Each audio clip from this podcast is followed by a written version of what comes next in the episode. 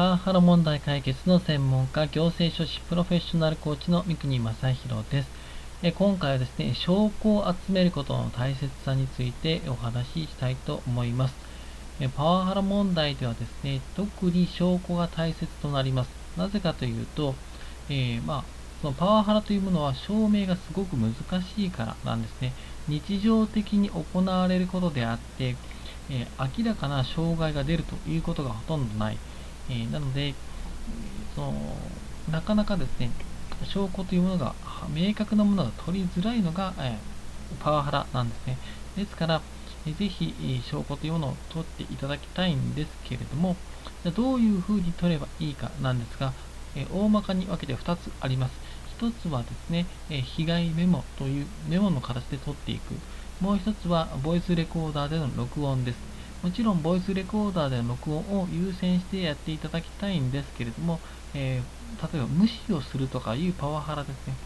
これに対してボイスレコーダーを使うのはすごく難しいので、被害メモというものを使ってほしいんです。そしてこの2つというものを、えー、両方やっていただくことによって、証拠の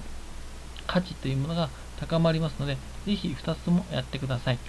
まずはですね、被害メモなんですけれども、これはですね、いつどこで誰からどのような言動を受けてと、そしてどのような気持ちになったかというところをできるだけ詳しく書くものです。で、具体的にどうやって書いていけばいいかというとですね、まず、えー、メモ帳をですね、持ち歩いてほしいんです。そしてメモ帳を持ち歩いて、パワハラを受けた時点ですぐメモ帳を取り出して、えある程度の概要を書いておく。具体的に言われた言葉は鍵括弧でそのまま書くというふうにしてください。例えば、えー、部長から、えー、急に呼び出されて、えー、平成何年何月何日何時頃ですね、部長から呼び出されて、えお前はなんて無能なんだということを言われたということを、そして自分は悲しい気持ちになった、もしくは腹立たしい気持ちになった、なんでこんなことを言われなければならないんだと思った。というようなことを簡単に、えー、メモをですね、え必要な部分だけメモしておいてですね、後でできれば、えー、パソコン等のメモ帳に移す、えー、というふうなことをやっていただきたいんです。そしてその証拠がですね、集まれば集まるほど、えー、あのその証拠の信憑性というものが高まってきますし、その被害の深刻さというものを伝えやすくなりますから、できるだけ多くの証拠を、徹底的に圧倒的な証拠というものを集めるようにしてください。そして、ボイスレコーダーの方の録音も必ずしてください。そして、なぜかというと、被害メモというのは、その本人がですね、月にいくらでも書けるからなんですね。言っていないことを言ったことにすることも被害メモという形ではできるわけです。ですから、その信憑性というものを保つためにボイスレコーダーでの録音というのをやってほしいんです。ただ、ボイスレコーダーというのは、その検索というのも、えどんなことを言われたかというのを確認するのも難しいですし、実際にその聞いて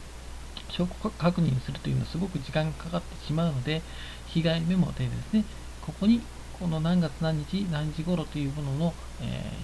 ー、被害メモのの記録とですね、ボイスレコーダーの記録を突き合わせて、いつでもその証明できるようにするというのが一番理想的なやり方です。ですから、まずは、え、この2つですね、被害メモと、え、ボイスレコーダーというものを合わせてですね、取っていただくいうことをぜひやっていただきたいなと思います。でもちろんこの証拠を後々使うかどうかというのはわからないんですけれども、被害メモを取ってボイスレコーダーで証拠を集めることによって、あなたのですね、なんでこんな仕打ちを、仕打ちを受けていなければならないんだというふうな思いというのも出てきてですね、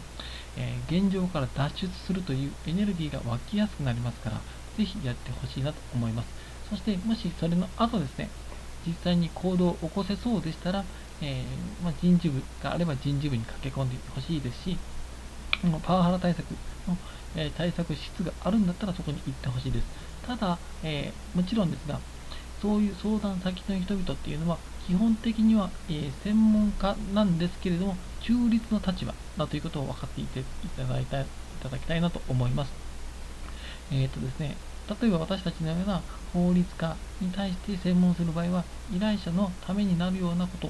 を依頼者の味方になるという前提で話を聞くわけですね。一方で、えー、その相談室というのはですね、どちらが本当のことを言ってるかわからないという、その中立の立場で話を聞くんです。なので、いかにその人たちの信頼を得るか、その人たちを味方にするかというのはすごく大切になってくるんですけれども、そこで役立つのが証拠なんですね。実際にこんなことを言われているいるんだと。実際にこんなことをされているんだということの圧倒的なその臨場感あるリアリティのある証拠をいかに集めるかというところが大切になってくるので、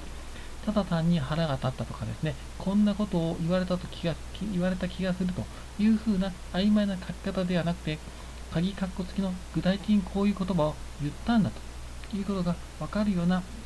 明確なものを取るようにてください。えー、今回長くなりましたけれども、被害メモとですね、ボイスレコーダーの活用、そしてなぜそれが必要なのかについてお話ししました。今回は以上です。